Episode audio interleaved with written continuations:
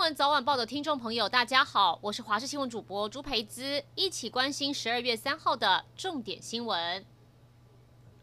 跨年想好要去哪里玩了吗？台铁元旦连假加开一百二十一班车疏运旅客，包含跨年当天车票，在今天凌晨临时开抢。而高铁也加开一百一十六班列次，五天疏运期间的票，明天抢票。想要到热门地区跨年，像是台东看张惠妹，义大看杨丞琳，得把握时机，以免买不到票。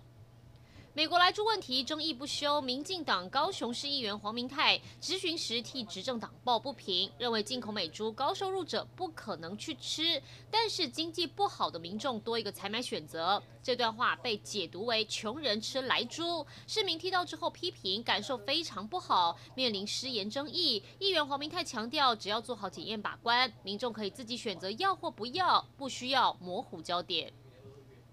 百年建筑集体洗棚棚，这是台南市文化局取得屋主同意，花上千万协助将新化老街西侧十一户同步整修，请来包商连续三天为老屋洗澡，用低压水柱清洗百年建筑的污垢，看起来干净很多。这是台南市第一次联动最多户同时整修的案例。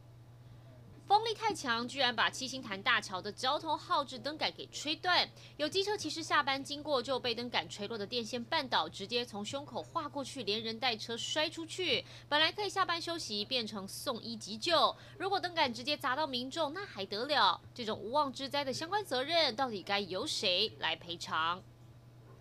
彰化市有一栋正在兴建中的新大楼，疑似开挖地下室，影响到周围民众的房子。有人透天厝墙壁倾斜，围墙都龟裂，主梁瓷砖破损，受损房子多达四十八户。居民要求建商负责，但开了四次协调会都还没达成共识。有人的房子越裂越严重，原本只是细细的裂缝，现在整个手掌都可以穿过墙壁伸到对面，民众住的胆战心惊。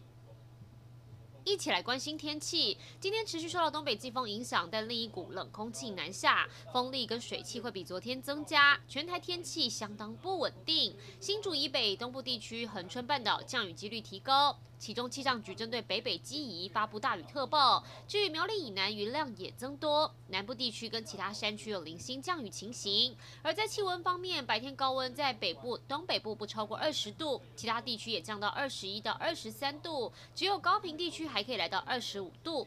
要注意，今天晚上到明天清晨是这波冷空气最强的时候。中部以北跟东北部低温大约十五到十七度，沿海空旷地区有可能还会更低。提醒您要特别注意保暖。